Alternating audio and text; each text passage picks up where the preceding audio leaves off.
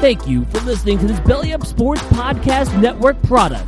Some said we go belly up, so we made it our name, and we're still here. Another day is here, and you're ready for it. What to wear? Check. Breakfast, lunch, and dinner? Check. Planning for what's next and how to save for it? That's where Bank of America can help. For your financial to-dos, Bank of America has experts ready to help get you closer to your goals. Get started at one of our local financial centers or 24-7 in our mobile banking app. Find a location near you at bankofamerica.com slash talk to us. What would you like the power to do? Mobile banking requires downloading the app and is only available for select devices. Message and data rates may apply. Bank of America and a member FDIC. When you need mealtime inspiration, it's worth shopping Kroger, where you'll find over 30,000 mouthwatering choices that excite your inner foodie. And no matter what tasty choice you make, you'll enjoy our everyday low prices, plus extra ways to save, like digital coupons worth over $600 each week. You can also save up to $1 off per gallon at the pump with fuel points. More savings and more inspiring flavors make shopping Kroger worth it every time. Kroger, fresh for everyone. Fuel restrictions apply. It's Mason from the Backdoor Cut Show, and you are listening to a rewatch of the Grizzly Spurs Game 6 from 2011. Enjoy. Zebo! Zebo! Zebo! Zebo! Zebo! Zebo! Zebo!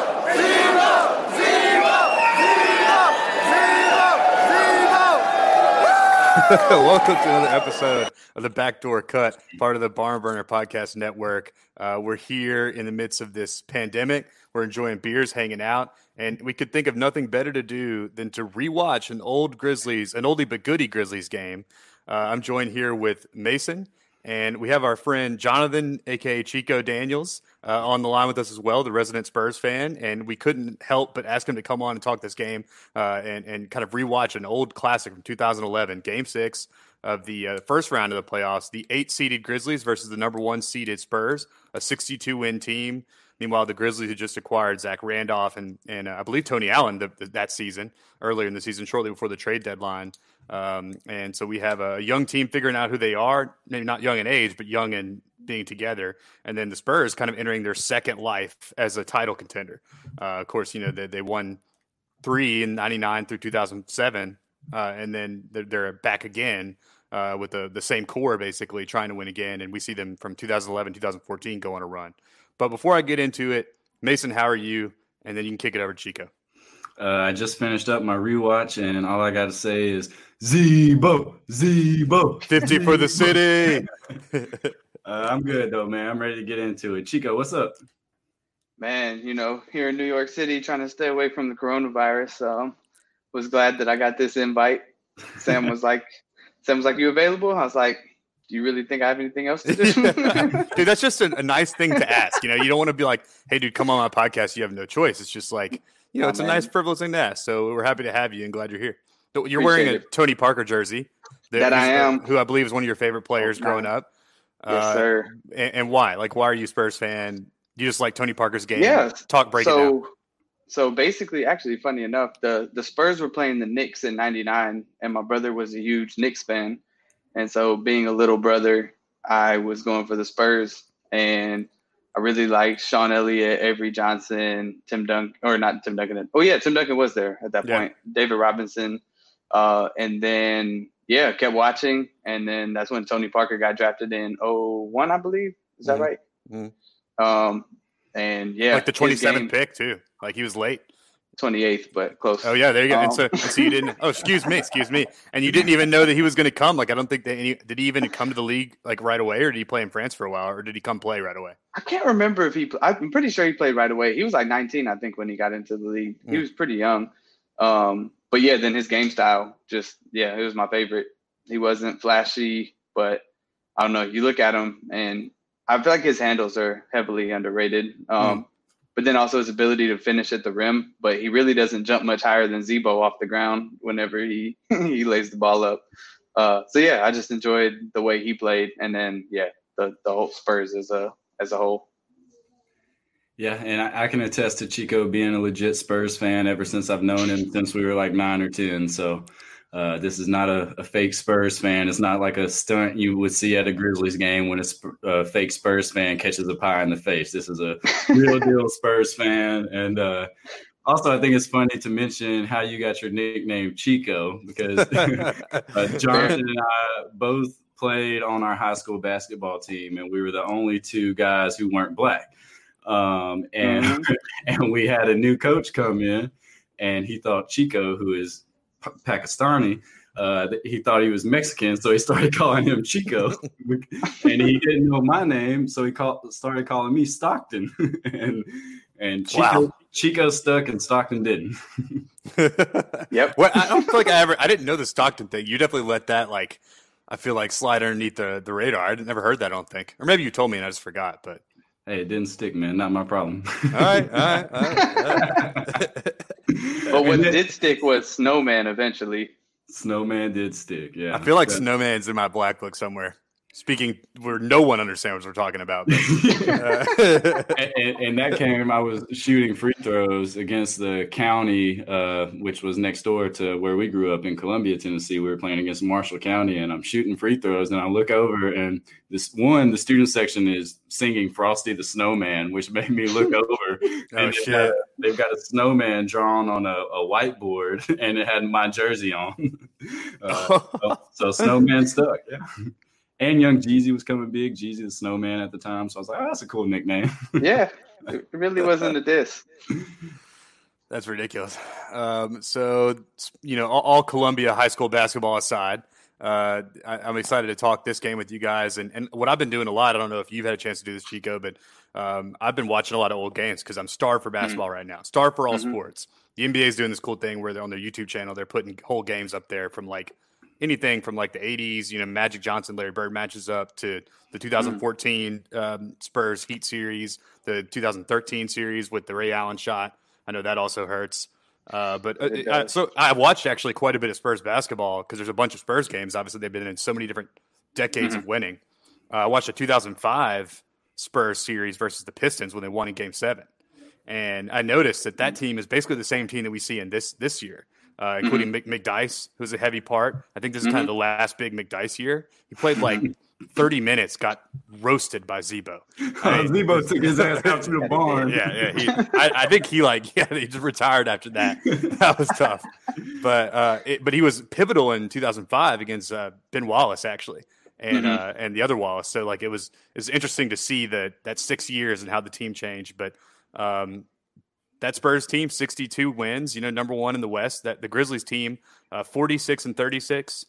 Uh, I, I don't I don't know what seed we were that year. Oh, eight seed, obviously. Yeah. Uh, we were fourth in the Southwest Division, coached by Lionel Hollins. Um, kind of the first like breath of life into the grit and grind era. And uh, we're game six back in Memphis. And, and what were some things that you guys noticed when we watched this weird foreign stream of this game? Hold on, let me let me just set the stage a little more. Please do. Um, so the entire West standings at the time was Spurs one, Lakers two, Mavs three, the up and com- coming Thunder were four, the Carmelo Nuggets were five, the Blazers six, the New Orleans Hornets seven, and then the Grizzlies were eight. Um, and the Spur this Spurs team was really kind of ahead of their time shooting threes. They were at, on the season they shot 40% from three as a team. Like that's pretty fucking ridiculous even in today's game. Yeah. And uh, the Grizzlies, in contrast, they made and shot the fewest threes in the league during the regular season. Um, but they were the sixth best offensive rebounding team, which we'll get into when we talk about game six. And uh, of course, we were coming into that defensive juggernaut. We led the league in steals and we were seventh in blocks, and we averaged 99.9 points a game, which was good for 12th in the league, which surprised me Yeah. especially after watching the offense in this game. Um, and then just to dive into the individuals, uh, Zebo and Rudy both averaged 20 a game. Of course, Rudy, that's Rudy Gay. If if you Grizzlies fans have forgotten or just too young to know, uh, Rudy hurt his shoulder with about 20 games left to play in the season and was not a part of this playoff run. Um, not you know never really was a part of a playoff run for that matter. Um, Zebo also averaged 12 rebounds to go with those 20 points. It was his fifth straight season averaging a double double. And I'll save that for the Zach Randolph's case for the Hall of Fame podcast that I'm thinking we're going to do later, uh, just as I'm thinking about it in my head right now. uh, young Mike Conley, uh, with no very little hair on his head, averaged 14 points and seven assists. young, skinny Marc Gasol, uh, 12 points, seven rebounds, three assists. OJ Mayo, a big contributor, averaged 11 points off the bench. And then uh, Tony Allen and Darrell Arthur both averaged nine points a game for the Grizz in the regular season. And then just leading up to game six, game one is another one of those uh, Grizzlies games that goes down in history because the Grizzlies won on the road in San Antonio. And it was our first playoff win in franchise history. That's, of course, when Shane Battier hit the three three pointer from the wing uh, with about 23 seconds to go that kind of gave us the win. And then I think it was right after that, he drove to Houston where his wife was giving birth to their daughter. Uh, it was either right after the game or right before. I didn't have time to look it up. Um, so that gave the Grizzlies their first playoff win and a 1 0 series lead. Game two in San Antonio was a, a loss uh, for the Grizzlies. Then we won game three at home. It was 91 to 88. Uh, Z-Bo got a three on a broken play with like three seconds left that sealed the deal. And uh, game three at home was the debut of the Eva Longoria Fathead, which we'll probably get into for game six. Uh, and then game four at home was a Grizzlies rout. And that was my first playoff uh, Grizzlies game to ever attend. And I think the Spurs were leading at halftime. And then in the second half, the Grizzlies just couldn't miss. Um, like Tim Tim Duncan and them were on the bench with six minutes to go. Um, so that was my first game. I sat in the club level across from the Grizzlies bench, and I remember during that third quarter, there was we were right on the edge where those glass partitions are, separating one section from another. And me and this older black man were just embraced in a hug for like two minutes because the Grizzlies couldn't miss. We were jumping up and down uh, while we're hugging. Wait a minute, wait a minute. We got this comment here. It's just fantastic. Almost thought the guy in the middle was Tony Parker. does that does y'all's uh, skin tone and similar appearance have anything to do with your fandom of him? Actually, no. It was just a, a innocent coincidence because my okay. hair was even shorter at that point, and I didn't have the beard. You know, I just had the the light goatee, so I feel right. like it made me look even more like him back in the day. Yeah, uh, I, have always often thought that. I wondered about that. Uh, is it kind of a uh, life imitating art sort of deal? But uh, well, ho- hold up here. oh, Pac Man, what up? First suck. Holla at you, Pac Man. And then bootleg Tony Parker looking at us. Shout out, man. Yeah. uh, so yeah, Grizzlies win game four, game five. We lost in San Antonio, and that set us up for game six with the Grizzlies leading uh, three to two in the series. So Sam, I'll let you take it from there. Well, Chico, I wanted to ask you. I, I don't know if you got a chance to watch a lot of them that, that that season. Of course, we were in college, so we didn't get to catch as many regular season games as we'd like, probably. But mm-hmm. you know, who who is the best player on this team? Because uh, you know, I, I, assume Tony Parker. He was kind of the youngest of that big three. Yeah. But I don't know if we had a Renaissance Duncan season or Ginobili. Season. Like, who walk me through who was the who was the best player on this team, or was this the beginning of the kind of Spursian? We'll share the ball. No guy's the guy that shines shoot a ton of threes. I mean, you look at this bench: George Hill, uh, Gary Neal was still hooping back then. Matt Bonner mm-hmm. led the league in, in three point percentage that year. Da- a young Danny Green that rode the bench, barely played at all. Uh, mm-hmm. So, like, you look at these these great guards that the Spurs always seem to have, just a slew of really quality, intelligent guards. But yeah. who was the who was the star on this this year's Spurs team? Sixty two wins. That's no easy feat. Yeah, I mean, as far as I can remember, I felt like it was Tony Parker. But you know, with Tony and Timmy and and Manu, it could always change, you know, game to game. Um, I know I saw during that uh, at the beginning of the the game six, it, it, said Tony Parker was averaging 19 points on the series, um, which yeah, that's pretty solid. Um, and yeah, like you know, Spurs basketball is just very. That's what I loved about rewatching this. Honestly, was seeing how even in I, I don't know if I'm jumping ahead on getting into the first quarter, um, but when the starting five were sucking it up uh, Pop put the second string in, and they're the ones who kind of clawed back into a you know ten to eight point deficit. Um, is Gary Neal and, and, George Hill, like you mentioned. Um, but all in all, I would have to, at least based off memory, I would think that it would be Tony Parker that would be the the, the head guy. Yeah, I mean you, George Hill played 38 minutes in this game, mm-hmm. uh, and and Richard Jefferson, who's a starter, only played 10. Yeah. Pop just kind of rode the the guy that seemed to be playing better. One thing I Mm-hmm. noticed too, looking at the plus minus, you know, this is kind of a, a retroactive looking back at these games with all these advanced statistics. is fascinating. Every Spurs starter was a minus, uh, which is Oh, which wow. is crazy. Tony Parker a minus ten, Duncan a minus twelve, Ginobili a minus seven, McDyess a minus fifteen. And Richard Jefferson a minus thirteen. So I mean, and, and and something that Chico and I were talking about before you got on, Mason, was that you know the the Grizzlies defense has always been good, but I don't think we were quite there yet this this series. So the Spurs just missed a lot of shots too. Maybe shots they made all season.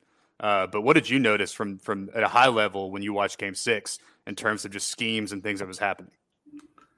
Um, so first of all, I forgot that Richard Jefferson ever played for the Spurs. Most And- people do.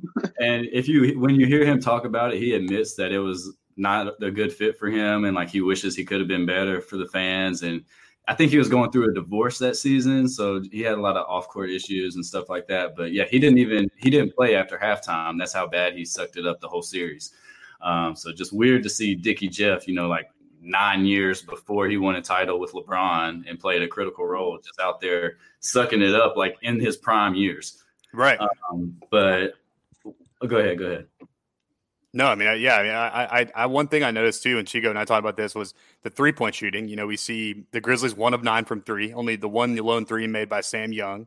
Shout out Sam Young. I'm sure we'll talk a little bit about him later. um, and then the Spurs five of 22, so they're already shooting 22 threes uh, in, in a game and in a playoff, um, a do or die playoff game, kind of demonstrating they're they're looking ahead. They're like 10 years ahead of where the teams were now. You, teams average 25 a game but you know the, the Spurs are doing it at this point. There's none of them were going down. Um, and and I, I did notice too, and something you brought up about the, the amount of points we scored at this point, 12th in the league. This this team got up and ran a lot, uh, and this was like younger Zebo. This was uh, you know Mike Conley when he was like 23, 24. Uh, you could put OJ out there. You know Darrell was out there athletic. Sam Young was athletic as hell. This was a really weird like what we always wish was when we would get down on offense in the half court, we would like do a rushed, like a, a, a fast break post up. And that was happening more because everyone was running the floor a little more athletic than what we remember. 29 year old Tony Allen, just like, just a freak out there, you know, even after the ACL injury. So I noticed that they played much faster than the 2013 2014 era uh, Grizzlies when it was truly in the mud. This was a weird rendition, something I didn't remember. Um, Yeah, Yeah. and and just back to what you asked me a second ago about what I saw from a high level. One, Tony Allen was a maniac. Like he was tipping every pass.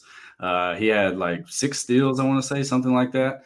Uh, Greivis Vasquez got tossed into the fire very early because Mike Conley picked up two fouls in less than two minutes, and uh, Vasquez had kind of been shaky all season, and Lionel hated him, but he played one of the best games of his career uh, his short-lived career, really. Uh, I know he went on to Toronto and played some meaningful times, but this was a big game. Was I believe he was a rookie at the time too. Um, so going against Tony Parker, and he was deflecting a lot of balls. But I thought overall this game was just chaos. Like you saw the Spurs t- making dumb turnovers that they usually didn't make, uh, and it was all the big three. It was Tony, it was Manu, and it was Timmy just making bad passes or, or not catching the pass or stepping out of bounds. And, and I just think everyone was playing so tight, especially like the Grizzlies came out and jumped on them early and got like a 14 to 2 lead, something like that. Um, and then after the Spurs kind of subbed their bench in, like you mentioned, Cheek, uh, it was just a lot of tight booty hole basketball. Um, I, I, and I thought I didn't think there was a lot of open shots in this game, especially in the second half. I know you guys just said that you thought there were, but uh, n- when I was watching the second half, I was just thinking, like no one is open, and maybe that's because they we especially weren't shooting a lot of threes. The Grizzlies' offense was mainly throw it at the rim and hope Zebo or Marc gets it and then score. like it, it seemed like that was the only way we scored was off of offensive rebounds. So that's just Mhm. kind of my, my take from a high level on the Grizzlies' defense and our offense.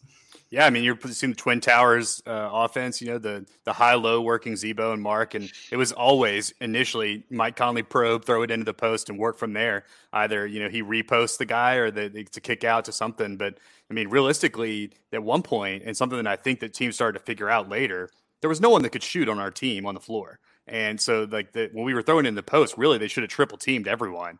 Did Well, they notice it. were. Yeah, Zach Randolph made a lot of great passes out of the post. Yeah. Yeah, and, Like, and uh, we made him pay. Those times he passed out were happened to be shots that would go down too, which was like kind of one of those mental things. We, we missed a lot of shots too. You know, one of nine from three, but um, I, It was it was almost like a '90s game. Like the kickouts were Yeah. like to the free throw line. like we're shooting Mhm. those little set shots. yeah. Was man, it me or did Marc not shoot that many mid-range jumpers in this game? He shot did like not. one. Yeah, he shot I one mid range jumper. Yeah, And we got to remember, Marc was still coming in to who we Yeah. know as Marc Gasol now. Like he was, It, it was weird. early center. Yeah, like didn't really have a lot of skill. It didn't seem like like even his points came off of offensive rebounds or a dunk, Mhm. especially late in the game. I know he he had a stretch where he scored like six in a row. Um, but yeah, it, it's just crazy to see how how far him and Mike came, and to remember how good Zach Randolph was during this series. Yeah, absolutely.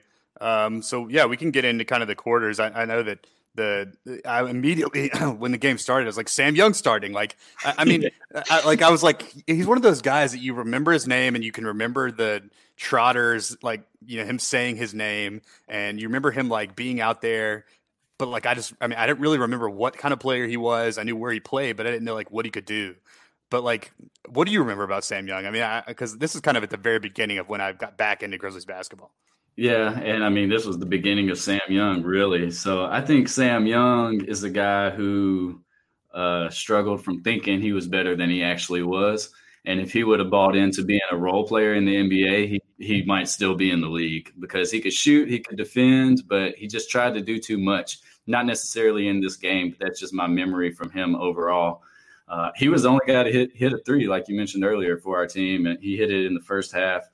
Um, but Sam Young, like a lot of these guys, you think about if they would have just bought into their role, like Sam Young or OJ, or Sam Young and OJ and Greivis, then they could have been integral pieces to good teams for 10, 12 years, you know, if they stayed healthy. So that was my main takeaway from just some of our role, random role players in this game was like, damn, these guys all had the potential to have lucrative NBA careers and be winning players if they would have just bought into their role and not thought that they were supposed to be something more than they weren't. I couldn't help but think that too about uh, Jarrell Arthur. You know, those, those three guys and Darrell Arthur as well. That it, it was just one of those things. I was like, wow, we had all these guys that were contributors on a winning playoff team that just had no nothing careers after But- the fact. But DA probably had a 12 year career. He played in Denver for forever and could continue to knock down that mid range shot even after he couldn't, after he got hurt and lost his athleticism. So Yeah, it's true. I, I'd separate him from those three. That's true. But I did notice that how like the, the the role players were like you're like wonder where their careers went after the fact. Yeah. And DA was so athletic, man. Yeah, Like, he's blocking, blocking shots out of nowhere. There was a stretch in the second half where he had two alley oops in a row. So it, it was just fun to reminisce on, on some of those bench guys who we don't remember as much. Not So- gonna lie, I completely forgot OJ Mayo existed until I rewatched this game. dude and he's he's like i mean see like you know so the whole plight of a grizzlies fan was man i wish we had that two guard that was like that could make open Mhm. jumpers and could like slash and was athletic and i mean we had him you know like uh like he was the he was the guy like he should have been the guy and that's what it Mhm. blows my mind why he he didn't end up becoming the guy we see some like some lionel didn't like him to some degree he was a frustrating guy to coach he was a young gun that thought maybe thought he was a little better as mason alluded to but in this game i thought i was like oh this guy's going to grow into the starter next to you know Mike, uh, OJ, Tony, Zebo, and Marc, and then that's your, that's your starting lineup right there. And and like you just get every, everyone grows together and gets better. And and in fact, we see in the fourth quarter when we get there, you know, OJ start like plays in nearly the entire fourth quarter. Lionel goes to this the, the best player lineup uh, at the time. We'll get there, but I noticed that OJ was out there uh, instead of Tony in mo- most of the crunch time fourth quarter minutes because of the scoring aspect. So that that was another thing I noticed too. But any any other uh, any other first quarter comments? I mean, they're a total ass whooping, no rhythm from the Spurs, and, and you know you knew they were going to come back, but it was so weird. They just looked beat before they walked in with the turnovers in the 1st Mhm. quarter, and you know we see Pop to his typical like I don't care who you are, I'm going to pull you out and talk to you on the bench like you're a rookie if Mhm. you're playing like a rookie, and you, we see that happen. Um, It was like Bonner check- That, oh, sorry. Go ahead. I mean, Bonner checked Zebo at one point and was actually one of the best defenders of the of the game on Zebo. Matt Mhm. Bonner was just fighting him to death. I, I don't. I just think that's funny when random guys come in and like end up being good matchups, and he Mhm. was an example of that because McDyess was just getting absolutely tortured. Oh yeah. What were you saying? it was just weird watching the turnovers in the first half or in the first quarter because it's like you could watch them telegraph it. Like you you knew where Tim Duncan was. You saw the cut that he was looking at, and mm-hmm. people were able to get hands in the lane. Same with Tony Parker and Ginobili. Just oh man, he's he can be that X factor that's like you either really want him to have the ball or you really don't want him to have the ball. And this was one of those games where up until probably like the end of the third into the fourth, I really didn't want him to have the ball. Um, but yeah, just based on how like when you saw the second string come in, it's like why couldn't the starters do that? Uh, but that's one thing I love about Spurs basketball is that the second string can come in and like Mason say said, play that like tight butthole basketball where everything's just clean. You make pass fakes, you do what you need to do um, to get easy buckets. Yeah, and the Spurs had six turnovers in the first nine minutes, which is, and, and then in the second half they had like one turnover until the final three minutes. So it just was not Spurs basketball. But like I said, Tony Allen was all over the place in that first quarter.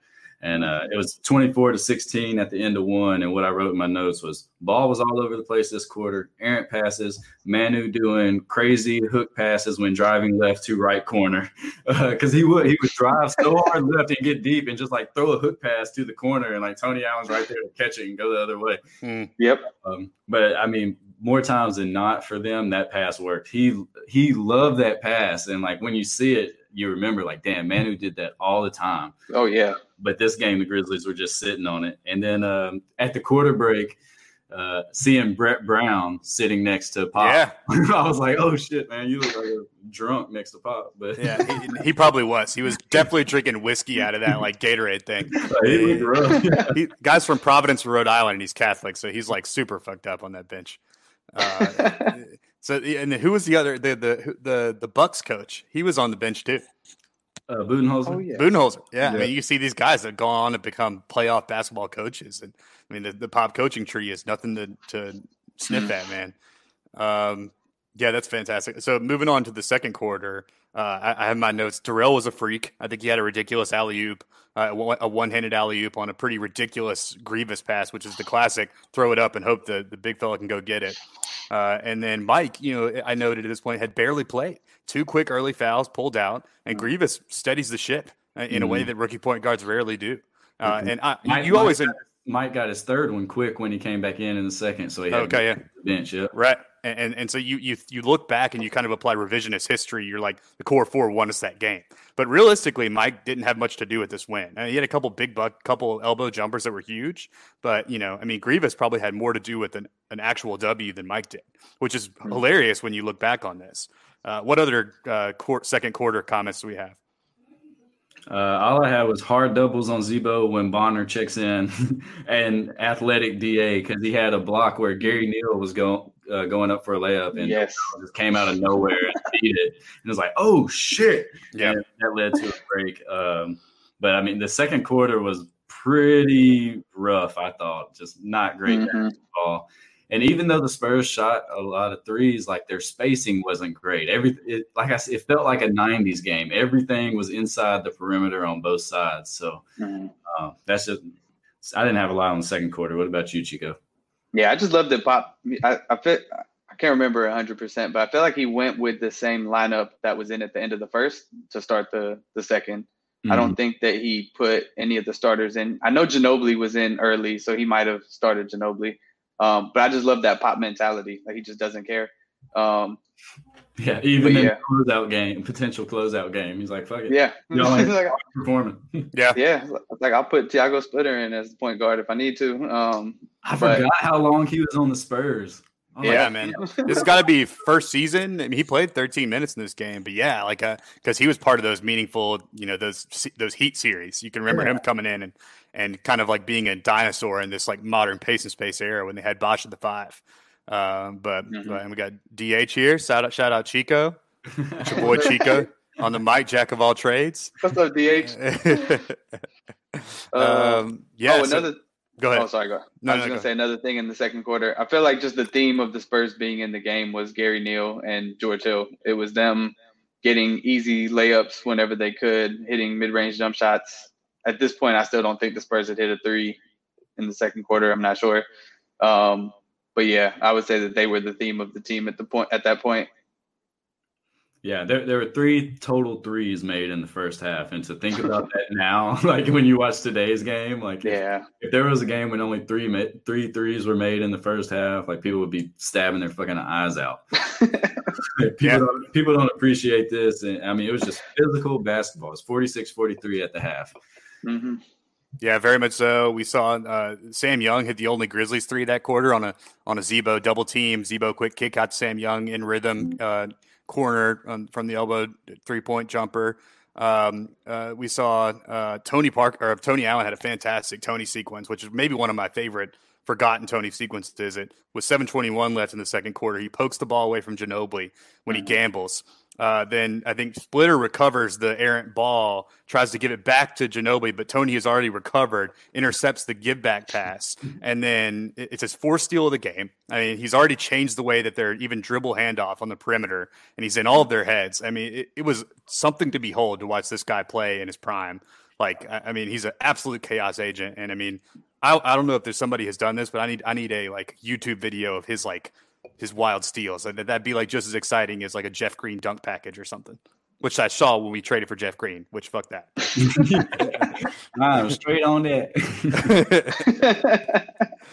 uh, so that was a, a great a great Tony sequence and one one that I think's long forgotten. You know, of course, you remember the Warrior Series first team all defense. You know when he when he walks through the kids performing and all those sort of things. But I feel like I, I had forgotten this one, and uh, and so yeah, Yeah, Um, and this was a second team all defense. Tony Allen. He he was named second team Oh. for this season. He was not. He had not yet been named to a first team, uh, but he did lead lead the NBA in steals. He averaged one point eight a game and didn't make first team. So, uh, and he finished he finished fourth in the voting for DPOY. So. Uh, yeah, I think the all defensive team has five players, and if you finish fourth in DPOY, you should probably be on that team. But they don't they don't like guards like that. You gotta be a super, yeah, yeah, and it's like the You gotta be position. what? the you gotta be a superstar. superstar. Like, Oh, let's, let me look up who was on first team. You can Yeah, ahead. and then and then who was defensive player of the year? I'd like to know that. Uh, maybe Dwight Howard. probably Yeah, they love big guy. I mean, it's like if, if you're a big guy, like you don't do anything else. It's like okay. Um, third quarter. Uh, so yeah, 46-43 at half. One What do you got? I got it. I got yeah. Dwight Howard was DPOY. Rondo, LeBron, Kobe, and KG were the uh, first team, other first team members. Hmm. So I mean, Kobe, come on now. I mean, the other ones make sense. I, I don't. Kobe, I don't. I didn't know him to be a good defender, other than the Michael comps, you know. But maybe he was. That was I just don't Kobe. remember. That was Kobe's eleventh time being named to it. Jeez, yeah. wow. that's an underrated Kobe fact. I did Yeah. not know that. Very Yeah. much so. Damn. All right, third quarter. Uh, I only have three notes here. I have a, a Duncan had to drive to the basket on a roll, and Battier fouled the shit out of him. Probably would have been a flagrant Yes. in today's Yeah. game. yeah, and it wasn't called. Yeah, yeah, I was like, dude, this almost makes up for all the calls we don't get. Like, this is the biggest missed call, and it's such a crucial moment. Like, uh, and, and Oh, I, yeah. I was like, we don't get that call ever, but we did then, and I was shocked to see that. What else we got in third quarter? And right before that, Timmy had just missed another bunny too, Uh because that's what I had in my notes. And and Tim Duncan was just struggling this game, man. And I thought it was highlighted with the, with that you know one minute stretch of play right there. Uh, Shane Battier, de- defender, makes you wonder if he would have stayed with the Grizzlies instead of signing with Miami in the offseason, if he could have been a difference maker. Um, the only other notes I had was uh, all the Grizzlies points were at the rim. like it, it was legit bully ball. And if we didn't have a shot, someone just tossed it up at the rim and hoped Z-Bo or Marc t- tipped it in. Tony was also big on the offensive glass. Um, late in the third, Darrell had those two lobs in a row. Uh, one, one was from OJ, one was from Greivis. And uh, that that really kept the momentum going as the Spurs were kind of closing in. But I, th- I thought the third quarter was a lot like the second quarter, pretty boring basketball, a lot of boring basketball in today's uh, NBA fans' mind, and it was just physical as hell. Like you mentioned that Shane Battier play, and like that was a collision, and they called nothing, and that that was happening all game. Mhm. Yeah, it was Yeah, just thought- it was shocking to see it happen to a superstar. You know, like uh, and and nor- normally you get that call. He gets that call if it's all ball, you know, just because of the, the head. The he Mhm. even jerked his head back, and because it was legitimate, you know, flagrant, like uh, by today's standards. But Um, yeah, what, what were you about to say, Chico? What you what else do you notice? Yeah, the third quarter. I, I, when Mason said momentum, it made me think about this. But it's like the Spurs could never get any real momentum. Like we stayed in it. Like every time you guys threw a couple punches, we were able to just stay within a, a reasonable distance. But there was never anything where you know we could get two or three buckets in a row without you guys scoring. um, I don't know that that happened at all in the third quarter. I, am pretty sure it didn't happen in the fourth quarter at all.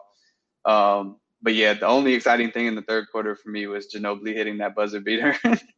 yeah, and, that was that's when Grizz Nation was like, "Oh fuck." Yeah, classic backbreaker fashion. You know, you think, all right, shit, uh, shit. Then three, three quick points. Uh, Ginobili is going to get it going. He saw that go down.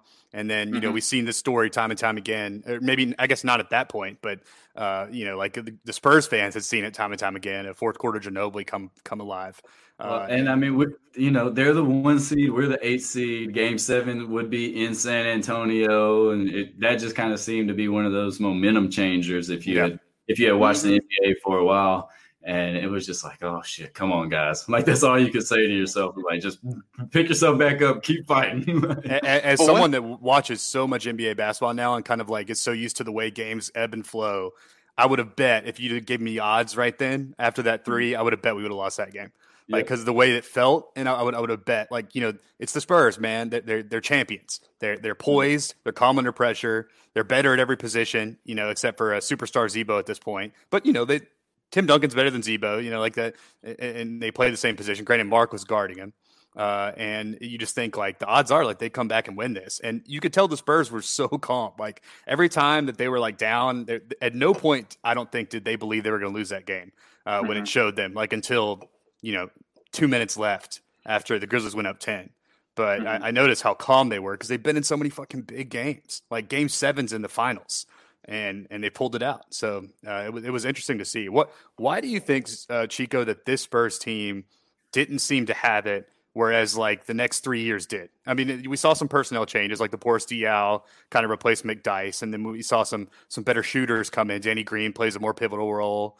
But mm-hmm. why, why, what's the difference? Because in theory, you'd think younger Tony, younger Duncan, younger Manu, they win 62 games. What happened in the series? Was it just a matter of like didn't know how to deal with our clash of styles and Z-Bo went supernova or, or what?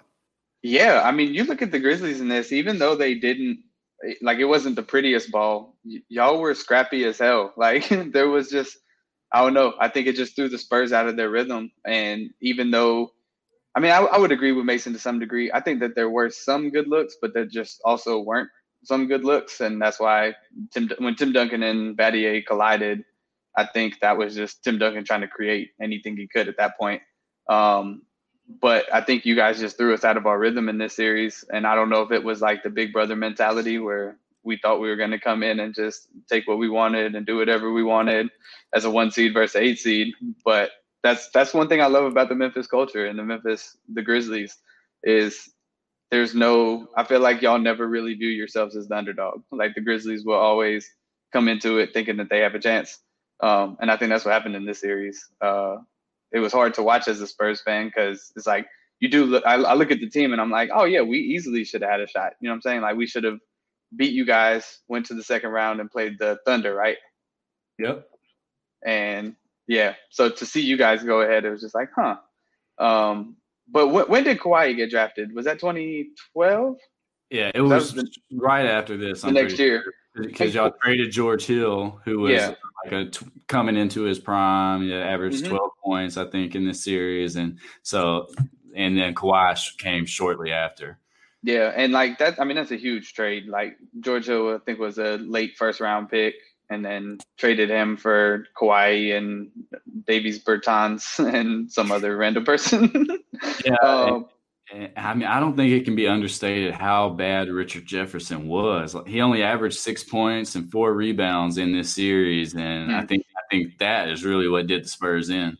Right, you plug Kawhi yeah, in there, right? True. I mean, like, uh, but but granted, I, you know, I watched the 2013 finals, and you know, Kawhi is not the Kawhi we know him to be now. He he was a, right. a good defender. He was mm-hmm. athletic mm-hmm. in transition, but you know, he wasn't knocking down these insane shots that he gets to oh, spots, no. and um, so yeah, but he was still a step up from Jefferson. So you, you Mhm. plug in you, Kawhi, you got you got more shooters, kind of more versatile guys, and then maybe they just get better. But I, I was fascinated to see this roster was should have been better. I mean, it was, and it was. It was a number it won a lot of games. It just it just fascinated me that they got beat. So, I mean, know? Sam Young outscored uh, Dickie Jeff by 20. Tony Allen outscored him by 15 in this series. So, I mean, just he really let let him down. Mhm. Yeah, Um, Uh, one one thing that I forgot was just how relentless Ginobili and Tony Parker are. Like they continue to attack the basket and continued, and and especially as we get into the fourth quarter. But it was just like, damn, these guys never stop. Even with like Tony Allen draped all over one of them, they just keep going. Uh, the the Tim Duncan bank shot, I think I feel like has been forgotten. Like when we were growing up, everyone, if you made a bank shot, they're like, "Oh, Tim Duncan, ain't it?" like, no, swear because that's easier. but uh, you saw him make one of those and, and miss a couple in this game. But when I saw it, I was like, "Oh, damn, that's the Duncan bank bank shot!" Like, does Yeah. anybody even shoot that anymore? I know. um, but yeah, uh, Richard Jefferson, I think, is just to answer your question, Sam. That to Chico that I interjected in. Mhm. was- I No, no, yeah. I know I think that was the problem with this team because I think Ginobili, Parker, Duncan might have been start. This was one of Duncan's probably not great moments, and he bounced back from this. But Mhm. after after this series, you have to remember, literally everyone declared the Spurs dead for Mhm. the foreseeable future, and then they Mhm. bounce back and they're like in the title in, in the championship every year. So Yeah, I mean, and, and and I think that the Duncan thing. I mean, I watched the 2005 Game Seven, and he was he hit like seven of those bank shots, and he was unbelievable. You know, at every in, in Oh, every yeah. part of the floor. Granted, six years younger, so it makes sense. But I mean, that that was that was when you watch games like that, you're like, oh, I get it. I get why he's Tim Duncan and why we remember him this way. But let's not forget, you know, those Spurs teams had like a Robert Horry, who was kind of like what you Mhm. hoped Richard Jefferson would have been. Horry was huge for that for that that game at least when I watched. I was like, this uh, Horry should be like Finals MVP. Like uh, he did so much in that game seven, um, and so that that I, I feel like the Spurs just didn't have that Robert Horry. Uh, for this particular series, that they hoped it might Yeah. be Jefferson, or may, maybe you get Gary Neal off the bench, gives you twenty or a couple big threes or whatever, but it just didn't go down that way in this in this winter go home. Tony Parker is I want to just like dive into him a little bit. I don't understand why he's as good as he is because, like Chico alluded to earlier, he's not particularly athletic. It's not like he has hops. He's he's quick in that water, but you know he kind of coined that water bug point guard sort of style where you're just like you quit, you're quick, you move around. He's he's has a good handle, like you said, underrated handle. But the way he finishes at the rim and gets to the rim at will and gets to his Mhm. spots, and, and I, I when you watch some some late Spurs stuff, you he hits so many jumpers. There's like Mhm. a couple a couple Heat games where he hits like seven straight jumpers, and the Heat are just staring at each other like who had your who's the, who's covered, and they don't know what to do because he's unbelievable and unstoppable. But I don't understand why he wasn't tortured more defensively. You know, like why the guards wouldn't go at him, and it, it, I mean, I never noticed him being a necessarily bad defender, maybe because Tim Duncan's behind him to clean up. But why? Why do you think Tony Parker specifically is Tony Parker? Because he was unbelievable, even in this game where he's off. Like it's still there were a couple times where he had some shots, and it was like he was about to put him on their back, on his back. I just think his agility was very underrated. I remember one of my first DVDs I ever bought was NBA Ankle Breakers, and the the, the amount of times that Tony Parker broke somebody on that was ridiculous. Um, but it was it was never on anything flashy like you see today, right? Like with Steph breaking the way he breaks like Chris Paul every year. Um, it was it was not, it was nothing crazy. It was just standard crossovers or an in and out to a crossover or a behind the back. It was nothing. It was nothing crazy. he Um, did what he had to do to beat his man. yeah, like and nothing else. um, how he finished so well at the rim, I don't think I'll ever understand because watching it on TV or even watching it in person, you just think he's going to get blocked, Right. or there's no way you have an angle that low under the backboard to to even get it to the rim, let alone use the backboard to make the layup. Um, so that was always interesting to me. Um, but defensively, I always felt like when he was younger, I feel like I remember him being a really good defender.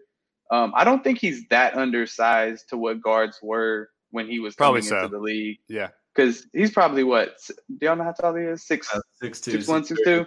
Two. Yeah. Yeah. Um, so I don't feel like he was too undersized um, or like too scrawny or anything like that. So that's why I feel like he didn't get taken advantage of. But then also, like you said, um, just like the the team defense mentality as well. Having Tim Duncan back there, uh, McDyess, Splitter. He's always had a big man. Uh, Nazr Mohammed, if you guys remember him. um, Yeah. The the uh, uh, one thing I mean I, I notice is when he gets in the paint too a lot of times like he'll do a stop and then he'll do like this reverse pivot kind of like up and under move he does he has a lot of Mhm. like post moves once he picks up his dribble but he has his his um his defenders kind of like on skates almost and then he, he hit a big shot in one of the Heat series like that where he hits like a insane circus shot but he, it's a Tony Parker shot so it's like probably Mhm. the most control that anyone could be in uh, but yeah no he- most guards you can like I don't think of him as a especially good passer. You, you think of like Derrick Rose, freakish athleticism. You know, Chauncey Billups was like overpowered you. Like you, you can kind of like identify the traits of the different guards Mhm. that that made them good. You know, that made them a special. But like Tony is just hard to put your finger on it, and that's it. Just perplexes me. You know, But like you said, his jump shot was insane. Yeah. like him, him and Timmy butter. with that, yeah, with that pick and roll. There were so many things that could happen once that happened. yeah, that's true. And they were all high percentage shots. Like e- every option was high percentage. Yeah. So that was always fun to watch him get into a rhythm. He wasn't particularly a good three point shooter ever. The only time he really shot him was in the corner. Mhm. But yeah, his mid he, range could, game. he could bust your ass for 30. right? Mhm. Yeah, easy. And I mean, he just had an innate feel for the game. He had impeccable touch, like some of the spin he would put on those layups and just the the arc he would put on his floaters on some of those shots you thought he was getting blocked. Like he mm-hmm. just knew where he was at all times and like how he needed to put the ball up in order to give it a chance to go in. And I mm-hmm. mean, he wasn't like you said, he wouldn't settle for the three pointer. He would take that mid range and knock it down. And I still think, in, even in today's game, if you can knock down that mid range like Tony Parker could, you are a dangerous player, especially in fourth quarter and winning time. Um, so, uh, I mean, I think today's NBA could learn a lot from Tony Parker. Yeah, agreed. Yeah, I'm always reminded anytime I watch any Spurs playoffs. Um, going into the fourth quarter, I noticed that it's Z-Bo time first of all, but the uh, the What's the, what's the score? Uh, I actually don't know this. The, Okay, we're we're it's seventy to sixty six after Ginobili hit that half court shot. Right, So we're okay. up four. momentum theoretically changed. Grizzlies up four. Uh, Lionel rolls out this lineup: Vasquez, OJ, Tony, Darrell Arthur, and Z-Bo, who to the point I, I don't think had played yet together as a cohesive lineup. But he it was sort of a who's performing in this game the best right now. Uh, OJ had given him some good minutes, so he went with OJ, and then Mike he still hadn't put back in. You know, Mike some foul trouble and hadn't really gotten into rhythm yet. Thought that was really interesting. Uh, noticed at one point McDyess dunk puts Spurs up one. I think 81-80 or something like that, with uh, four minutes and 39 seconds left. And and at Yeah. that point, you're up- no, no, go ahead, just a little go bit? ahead. That was just my next note. Okay. Uh, so Tony Parker airballed one of those corner threes that Chico was just talking about, and uh, it led to one of the best Zach Randolph fast break layups I've ever seen in my life. He was actually trucking down the court Trucking. and like had to you know bring the ball over top and go up with the left hand over a smaller guard and that uh, put the grizzlies up 79-74 with 638 left and then we had some tricks from tony allen uh, there he he was trying to get the ball to Z-Bo. He was trying so hard to get the ball the ball to Z-Bo. He's got it. Tony's holding it at the free throw line for like the 12 seconds, and then he throws it to Z-Bo as the shot clock's expiring, and Z-Bo just like knocks it out of bounds. He's like, "What the fuck?" Like the shot the shot clock expires. Uh, and then the very next possession, Tony's trying to get it to Z-Bo again, and the Grizzlies get a shot clock violation, and the Spurs score um, both times. And so they bring it to sit within 79 78. And then McDyess gets that dunk uh, with 439. So, Chico, you got anything before, before that part of the game? Um, I think before that, Ginobili was starting to find his rhythm. Um, I didn't write anything specifically down, but yeah, that's like- exactly it. Because the Spurs obviously made a run, and it was Ginobili. Yeah, and like you said, he's he's relentless, he's tenacious, and I feel like he's a goldfish. Like he didn't think about any of his past mistakes for the, the previous three quarters, and he just keeps attacking, he keeps shooting. Um, even if he took, well, I think it was a little bit later in the fourth quarter, he took a bad step back three, but Mm-hmm. um, but he was finding a shot, and like that's yeah, that's something that um, I've always like admired about him is that he can somehow forget his mistakes on the basketball court. He just continues on.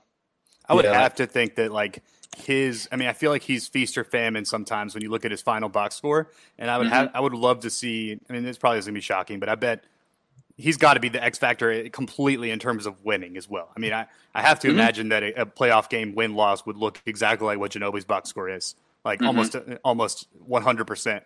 Because he, you know, the, even the game before the game five, we kept seeing a, a graphic comparison put up between Ginobili and game five when he torched us, shot like ten of eighteen, uh, and then in this game, you know, to up till the fourth quarter, he was performing very poorly, and Doris Burke was you know talking all about that. So I I think he's such a the, the the guy for the Spurs, man. You know it, and we all know it. But it was it was so interesting to see that over and over in all these playoff games. It's like when he drives left and gets just right outside the block and rises up. He's he's either going to pass it back across the court or he's just going to bank it off the glass. And like like you said, he would do that every time, no matter if he just had a turnover the possession before or, or what. But he was just relentless, man. And he shot thirty two percent from three in this series. Um, one of the better Spurs. Tony shot twelve percent uh, Tony Parker, that is, and George Hill shot 26%, Gary Neal 26%, um, Matt Bonner 33%, and Matt Bonner was forty six percent on the season. yeah, the so- thirteen percent wow. drop off. Yeah, So, we, you know, maybe this was when the Grizzlies Maybe so. realized, Yeah. hey, we, we can lock your ass up. but it, it, this Spurs team was weird. Like they were, this was like they were not expecting this, but something was off, and I think Mm-hmm. it's my boy Nicky Jefferson, man. yeah. I mean, sixty two wins though. You know, like I- Yeah, I, I, so keep how- I keep going back to that because that's that's consistent excellence. You know, you Mhm. you don't just walk in the gym and get that. Like you got to be playing insanely good basketball. The Grizzlies have never even won sixty games in a season. Yeah. So you know, and and I don't know how many Spurs teams did. Uh, I mean, I imagine quite a bit in that era, but like, damn, that's a lot of wins. And so that that's why I just I can't square. Now this is Game Six, one game, right? I just can't square that team, and then the regular season team. You know, it just doesn't. I just don't. I can't square it. But it, for the bigger picture, even more, if, if people forgot, the Grizzlies tanked uh, their last couple games of the season to face this Spurs team because they had beaten them handily the last two times they played in the regular season. So they like their matchup going into this, and they believe not just because of that Memphis mentality that Chico mentioned earlier, but because they had proven that they could beat them. Uh, they went two two on season series, but they beat them good the last two times, and that was the matchup they liked. I mean, what their other option was Kobe, so Take what you can get. Yeah, which would, which with this which with this loss that made the Spurs 0 and 3 in Memphis that year. Or Yeah, 0 and oh, and oh well, and we five, nah, 0 and 5. yeah, because it would have been three Memphis games, yeah They three three Memphis playoff regular- games. Yeah, Yeah. yeah. So, yeah. Maybe the One thing uh, I I will say, if the Grizzlies hadn't tanked, we would have got a Tony Allen versus Kobe playoff matchup um, outside of you know the Celtics Lakers final series, and that would have been cool to watch, but not as cool as watching us beat the Spurs. for sure. yeah. Uh, I think and- another big X factor might have been Popovich actually answered Doris Burke's question at the end Yeah. of the first quarter. He, no, he loves Doris. Though. It's like a Yeah. thing. He let like because because Doris he really respects Doris Burke, and so he, she walks up and she asks one question, then it's it. If she doesn't ask the follow up dumbass question, I think Pop respects that. So, uh, but Yeah. you're right. He he was like a, a little bit more jovial than usual. yeah, he wasn't You know? short. He was Yeah. very like Yeah. actually answered it.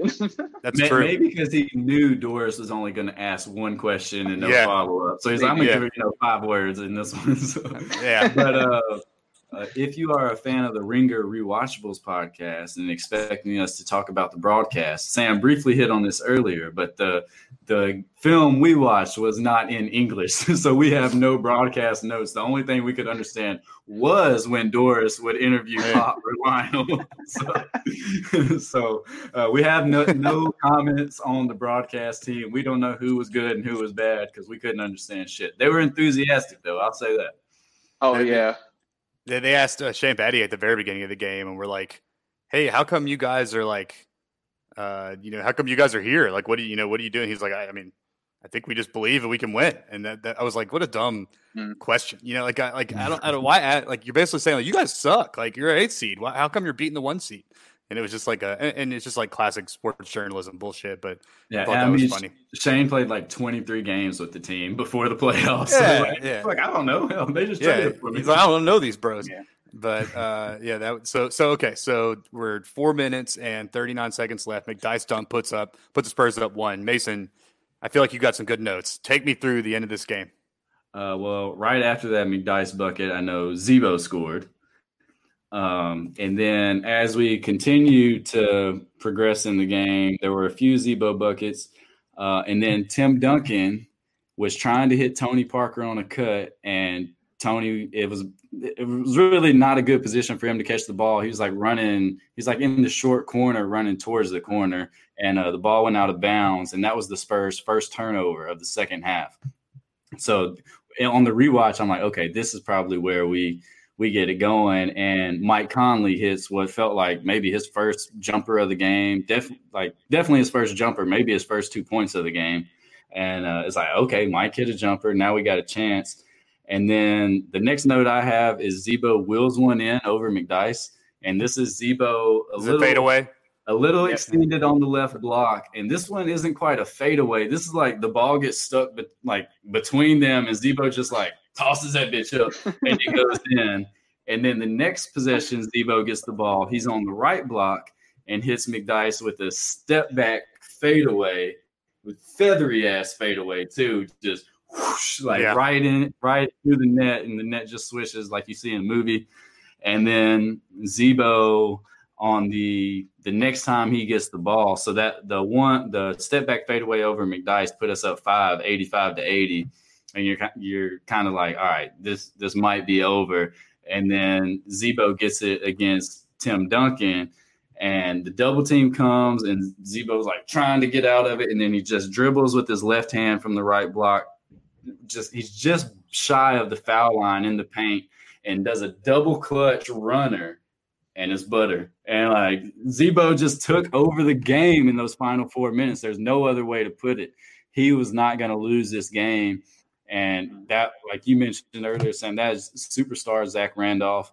Um, and hopefully we'll be seeing those highlights when he's inducted into the Naismith Hall of Fame in a few years. Um, because he did this series and Z-Bo's performance in said series changed Memphis basketball forever. Uh, we will never like it without Zach Randolph. Who knows where the Grizzlies are? We we may never, we definitely never make seven straight playoffs in a row. Um, but this is a guy who came from turmoil, just looked at as a bad guy in the NBA, put our franchise on his back, and made the Memphis Grizzlies something that Memphians and fans of the team could be proud of. And there's no better moment than him closing out this fourth quarter with, I believe it was 17 points. You see the end of the game and he's got 31 points, and you're like, oh, Z-Bo was hooping. But most of those came in the crunch time. He hit some free throws to ice the game. Zach Randolph took this game over. And if you've never seen this or you don't have shit to do, I suggest going back and watching those last five minutes because Zach Randolph played some beautiful basketball. Yeah, Mhm. Uh, he he just solidified himself right then, you know, in that in, the, in that five minutes uh, into our hearts and into the the franchise lore. But you know, one thing that I like, I like taking guys like if if if we have Z-Bo now, or if he like came into the league later, he's shooting like he's shooting threes, right? I feel like you can. He's got a great jump shot. He's got great touch. I mean, there's no reason to think that he couldn't develop a great three point shot. Imagine like that if you alter his game in that regard, or even if back then we'd started getting him shoot more threes. Like Yeah. I, I think like he'd have been a whole different player for, in, the, in a better way. You started to see later in his career, he drift out to the corner and knock him down. But one thing I forgot to mention in this first quarter, in the first quarter of this game, everything was like so intense. We ended up kicking out to Z-Bo for three threes in the first quarter. And at the time, that was unheard of. And it was all just bailouts like, oh shit, here's Zach, shoot it. and none of them went in and they didn't look particularly pretty. But I, I forgot to mention that in the first quarter, Z-Bo did wind up taking three threes, and it was like, uh, this this might not go well, even though we're winning. So, Chico, But the thing I don't like about that argument of like him being in a league where you know three point shooting is more common, I feel like then you lose his bang down on the block. Like Yeah. I don't think it would have been to that level. You know what I'm saying? Yep. Yeah, and I mean, at times there were four people on him in this game, and he just Mhm. mus- muscled them and the ball to the rim. So, Yeah. uh, you know, he, he maybe he's one of those players who could uh, kind of change the game if he came in today's era, like Zion might do, just a, a big bully guy down low. Mhm. But I mean, he, to close the game, he wasn't getting Z bounds, which he got plenty of in this game, and it. It's good to see those again, like him just barely getting off the ground. Tip, like, who tipped that? And it's like Z-Bo running down court, like, ah, that was me, man. Yeah. uh, just and like it wasn't a lot of his fadeaways that we were used to seeing, like when he would square up and you know jab, Jab step, yeah. fade away. It was just straight Zach Randolph bully ball. Yeah, I mean, he, he was getting to the rim. He was like scoring in transition. Like I said, this was a more athletic Z-Bo than than I remember i- playing in those big, the bulk of those mm. years. You know, because he was mm. what twenty nine at this point, thirty. I mean, he was a young guy, like in, in his in his athletic prime. So it was a different different Z-Bo for sure. Yeah. So Chico, what, what did you think about the close of this game on the rewatch? Oh, it was hard for me to watch again. Like at halftime, I actually had to go get, make a drink because I was like, "Ooh, I got two more quarters to watch." Yeah. um, the fourth quarter, yeah, I, and I mean because I already knew what the final score was. Um, I, I w- my blood was still boiling a little bit because it was still hard to watch us not click like I knew we were going to in a, in a couple years or after that or even before that. Um, seeing that the potential was there, but it not happening. Um, I know Ginobili uh, within those last three minutes, I think he took a really bad step back three that I didn't like on the wing. Um, yeah, nobody could find it. I feel like Tim Duncan missed a few uh, in, at the end too. yeah. And yeah, it, at that point, before I think after we took that lead, and then you guys came right back. I think even back then, I remember being like, "Oh yeah, this this isn't a good look for us," because y'all were always a challenge for us. Like I, I felt like uh, up until after the Z-Bo years, there was consistent competition. Like now, we haven't even talked about the fact that Rudy Gay wasn't playing in this game. Um, Right. And like Yeah. I know, I know he's a very controversial character for Memphians and Grizzlies fans, but I just remember watching Spurs games, like whenever he played for the Grizzlies that whole time, and he was always a Spur killer. I feel like he always averaged 20 plus against us and was always just a hooper. I don't know how he would have changed the game, um, but yeah, uh, it was it was a hard a hard fourth quarter for me to watch. I uh, so I was watching the game at, at my office, and then I came home, and I had like 20 minutes before I had to hop on this show, and so I watched the last two minutes of the game on my phone in the shower as I'm washing the Rona germs off me from my office, and Z-Bo hit the the fadeaway over McDyess from the right block. I'm like, "Let's go, Z-Bo!" And my and my wife walks in, she's like, "What'd you say?" I'm like, "No, I'm just watching this game." She's like, "Haven't you already seen it?" I'm like, "Yeah, but fucking Z-Bo is going ham right now." you don't get it. Like he's he's fucking hooping. yeah. Oh man! So and one thing we'll probably need to do. I didn't mean to torture Chico in this way. Like uh, I just thought he could provide a unique perspective, but I, I want to watch the I, and for the for the opposite reason, the 2013 Western Conference Finals, one of those games when we got swept by the Spurs. Uh, Uh, in, in, a, in a, they're basically same rosters. You know, that's that's kind of what I'm talking about. Is how like dominating you were that that I mean the, the Spurs were the best team in the league, even better than the Heat. I thought you got robbed in Game Six. You know when Ray Allen hit that three, definitely should have won another title. But that 2013 Spurs team was something, man. And like that was the 1st mm-hmm. like when the, the passing and like those all those gifts that were made about like you know nerdy basketball writers like Zach Lowe were Yeah. just like jizzing their pants over all the Spurs basketball and like I, I just want to know I like having watched this I want to like look at what the difference is you know what changed like and that's what fascinates me I'll say Kawhi was a huge difference in that series. I was at game four of that Western Conference Finals in Memphis, and I remember just watching Kawhi go like go off, and it, it was insane to watch.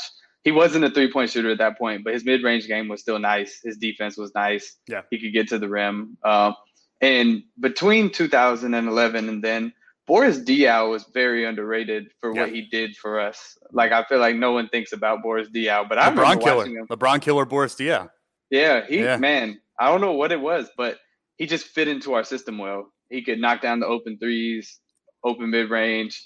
He could get to the hole. I mean, he was probably less athletic than Z-Bo in his jumping, but but he was he still there was some kind of factor to him that just clicked well with the Spurs. And I feel like the Spurs have had people like that for a while who Yeah, it's like only work in the Spurs system Yeah. and then they leave and then kind of you never hear about them again. Yeah, like on one of those old games, they had Luis Scola, and I was like, damn, I don't remember them having Luis Scola. Yeah, I don't, I don't remember that either. either. Yeah. Uh, but I think that what I remember about the Western Conference Finals when we got swept was that I think at least three of those games were pretty close, and it's like a bounce either way, and and the Grizzlies could win two or three games, you know. Um, but another thing I remember is after the 2011 one versus eight series, Gregg Popovich was not going to let Zach Randolph beat him again, and and they would double and triple team him and uh, you know cut off the cutting lane. So the Grizzlies had to shoot threes, and we just couldn't. Except for Quin- Quincy Pondexter in that fine, uh, Western Conference Final series was the only guy who could knock down shots. Mm. And they they put Kawhi on Conley to limit him. Um, and we had really no one to do that with Tony Parker. And I don't think Tony Parker could really be affected by a bigger wing player like that just because he was so quick and crafty. Uh, I, don't, I don't think it had the same effect as it did when teams did that to Mike Conley. Yeah, very much so. Uh, it might be worth a revisit to kind of see the ebb and flow of one of those games as well. But you guys have any other uh, comments on the, the game six, the Western Conference Finals? I know that we the Grizzlies go on to play the Thunder in round two and take them to a I think a tough seven games. Was it seven? Yeah, yep. Uh, and of course, a really young uh, Thunder team with a 21 year old, 22 year old Durant and Westbrook, uh, and then a 20 year old Harden that coming into their own.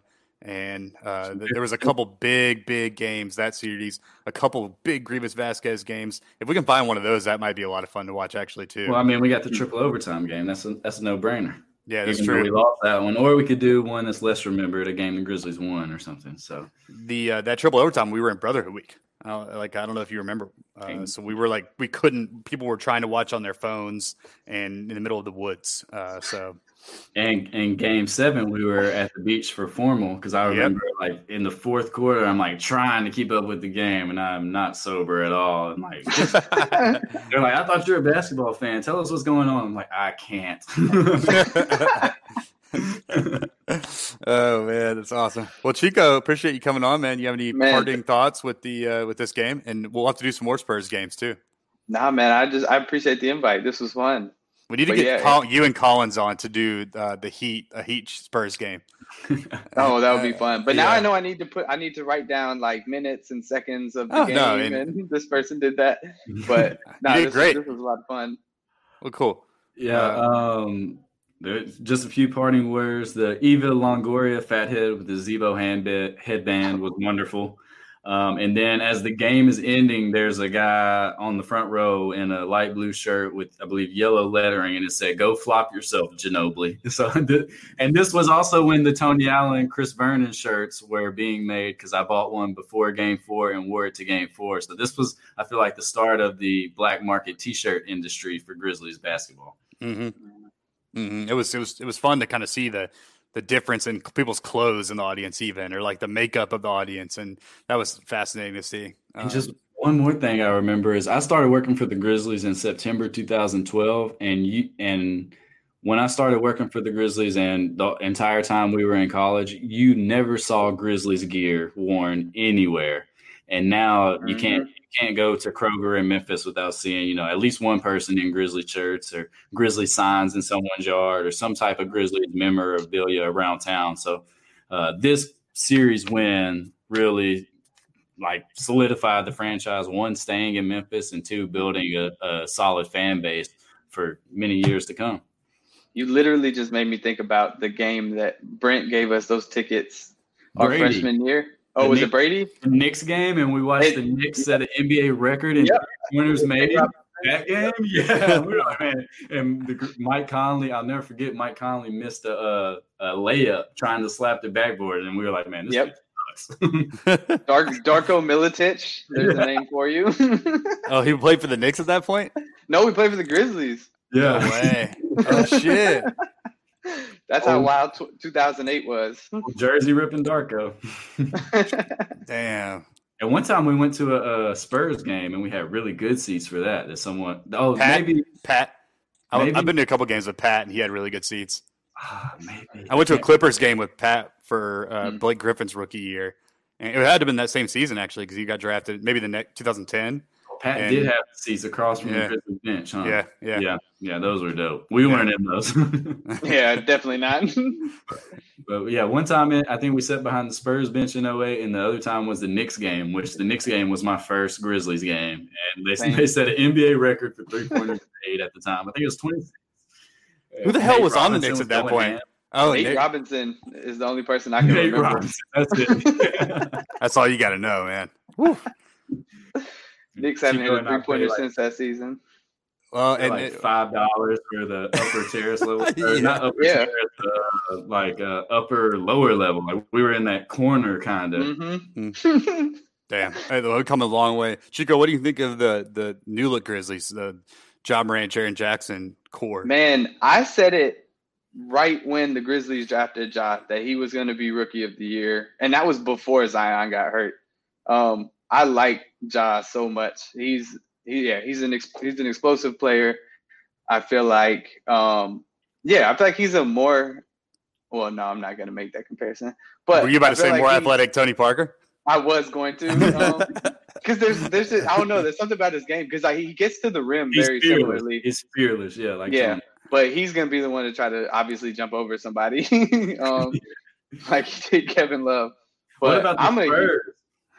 Ha- Sorry, keep What going. you? Yeah, what are you guys going? Oh yeah, go go ahead. Let, us hear more I was about just the gonna say Grizz. I'm a Yeah. huge I'm a huge fan of of the Grizz right now. Like I Mm. enjoy watching them.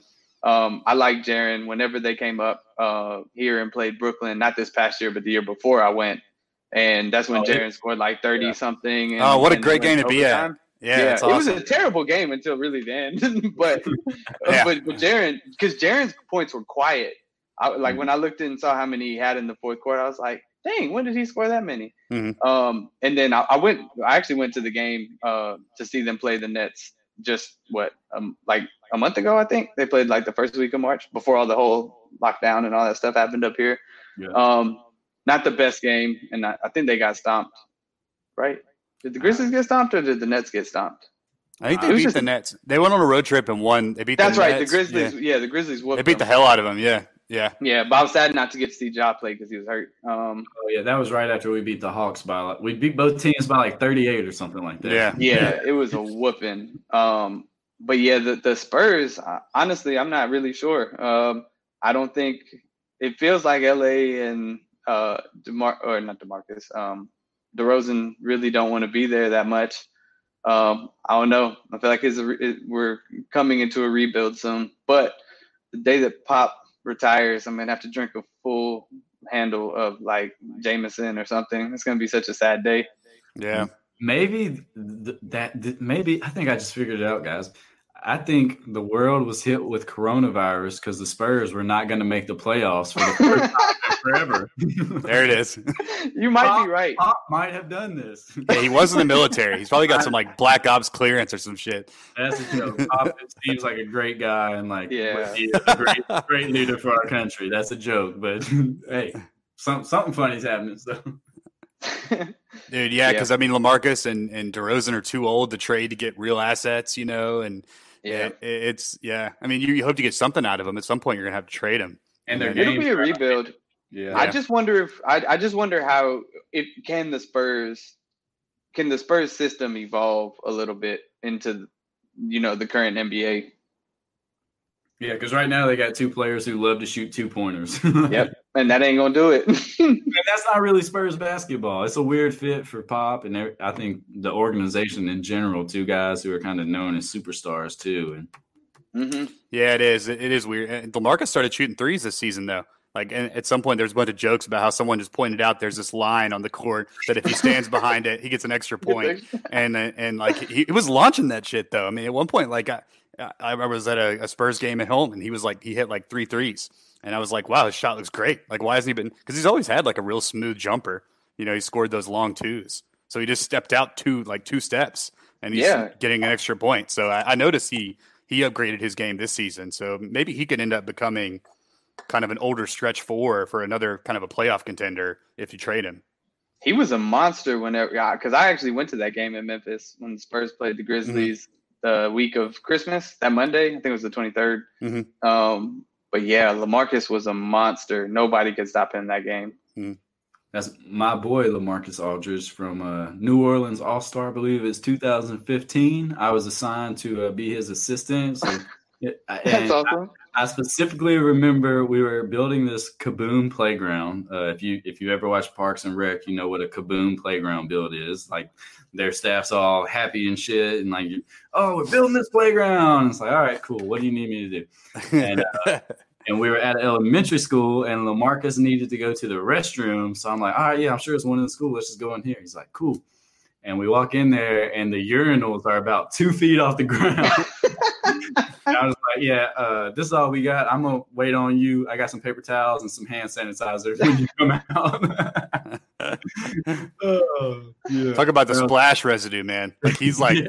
he's basically like all over his torso. Yeah, that's yeah. Tough. He could he could have used Larry David at the time. Yeah, right. that's amazing. what do y'all think is going to happen with the rest of the season? Uh, I've heard that. Well, I've heard one that the the draft for sure is not going to happen when they think it's going to happen when it's scheduled mm-hmm. in June. Um, yeah. that without a doubt will not happen.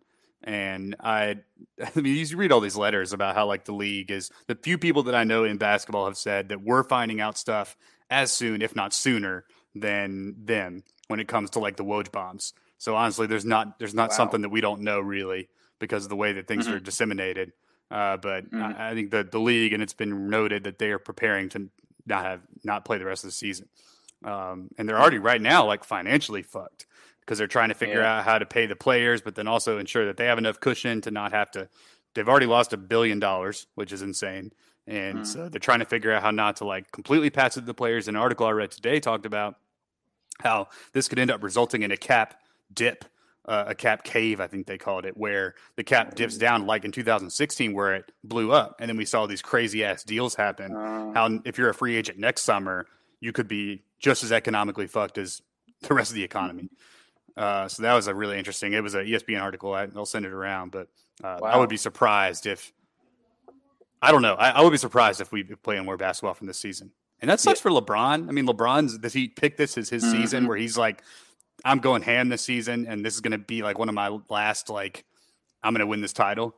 Uh, mm-hmm. And then you know you have a, a, the Bucks team that had winning a preposterous amount of games wants to keep Giannis uh, and not have to lose him when he forces his way out of Milwaukee, and the only way they can do that is by winning. Mm-hmm. You got Paul George and Kawhi team up in the Battle of LA. And you so, got them for two years in LA, and this one's a wash. So, like, I know. Yeah. right. Yeah. But I mean, the California public health officer the other day said that they didn't even expect football to be played in this mm-hmm. state until Thanksgiving. Um, New York's obviously still in a disarray. Oh, yeah. Two teams up there. So that's six teams out of the 30 who aren't going to be playing mm-hmm. basketball anytime soon in their home arenas. True. The Vegas idea sounds good of quarantining all the teams, but what happens when Vegas opens back up to, you know, people like me and you and they start mm-hmm. getting tourists who want to be around the players or whatever and then the players get sick. So uh, yeah. Uh, I, I don't envision a scenario where the NBA completes this season or has the postseason, but I would love to be wrong. Same. Mm-hmm. I, I would prefer them to play the postseason and then start the next regular season later. You know, like even if that meant playing this postseason in September, October, and then starting the next regular season in December and playing that shortened schedule we've seen them play mm-hmm. during the lockout. Because um, that, that's how much I wanted to see this playoffs. Because like this playoffs is going to be awesome. I mean, not only because you know theoretically we got Grizzlies, you know we get Ja, Jaren, and playoff run, young guns, but also because I wanted to see the the Lakers, uh, um, Clippers. Like, right? I mean, that, yeah. that would have been amazing. I mean, there's so much unknown. Like, could could, yeah. Russ, could Russ and Harden make a run? Could the yeah. Nuggets, you know, the Nuggets, Nuggets finally get over the hump? How many storylines did we did we see mm-hmm. that not see the results of? Maybe more than any other NBA season. This season had so many cool storylines. Yeah. yeah. And what do you think, Chico? Crazy... Do you think it's going to come back? Nah, I really don't. And I think in some crazy world, if you got what you wanted and they did push the playoffs just back to September, October, it would be so weird because they're not going to be in game shape. They're not going to like. I mean, they can still do their like regular workouts or whatever, but Mhm. you can't simulate a live basketball game against you know five other pros. Um, so it would just be. I feel like it would be a very strange playoffs if they somehow came back and played them. Yeah, and honestly, in the Mason Massey book of NBA history, uh, playoffs played without fans don't count. So it, even if we do finish this Yeah. season, um, it's going to be hard to really count it. Without a doubt, I'll have an asterisk next to it for the rest of time. You know, like that's just like even if they do play and the Lakers go on to win, it's like, well, yeah, LeBron won because there wasn't anyone there like booing him, and he, you know, like there'll be some hater Yeah. on on you know first take or whatever talking about Or- how you know, Or it's the Lakers didn't have home court advantage, and you know, yeah, yeah, yeah, they exactly. got fans everywhere. They built this for forty years or whatever. Like, yeah, that's their job. But yeah, it's it's it sucks. It, it sucks not having basketball. However, on the horizon, we have the MJ documentary, the ten part ESPN series, which is uh, supposed to drop next next week. I don't know if you know about that, Chico, but uh, we'll be we'll be tuned into that and probably do some episodes about it as well. Cool. I'll definitely tune in whenever y'all do that because they pushed that up from June, right? That's when it was supposed to come out. Yeah, it's supposed to come out right after the finals. Yeah, they were like, well, no one else has anything to do, so let's just go ahead and push this up. And then we got the horse competition uh, coming up this weekend. Which, Oh, what do y'all, what do y'all think about that? Yeah, it's it's. well, uh, they got- I, I, I need to hear who's in it. I, I heard that they were thinking about it, but I haven't heard anything other than that. Uh, I Mason can supplement. I know Trae Young's doing it. Uh, I know that uh, Mike Conley's doing it, I'm like saying, and then Paul Pierce is in it. There's a couple WNBA players. Um, there's like a, a mix of. I think Chauncey's in it. Actually, I know he is. And so there's like a mixture of retired guys and and active guys, but uh, and then and some WNBA players as well. So I don't know. Like I I think each person does a shot in their own gym, and then they pass it around that way. So they're not actually together Yeah. obviously.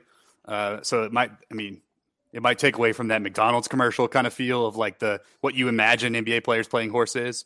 But apparently they've done this in the past, and Simmons was talking about how eventually it just becomes guys shooting like weird layups, but it's not like cool. You know, you you want it to be cool trick Mm. shots, but eventually the competitive aspect takes place, so guys just start hitting difficult shots, but not necessarily fun to look at shots.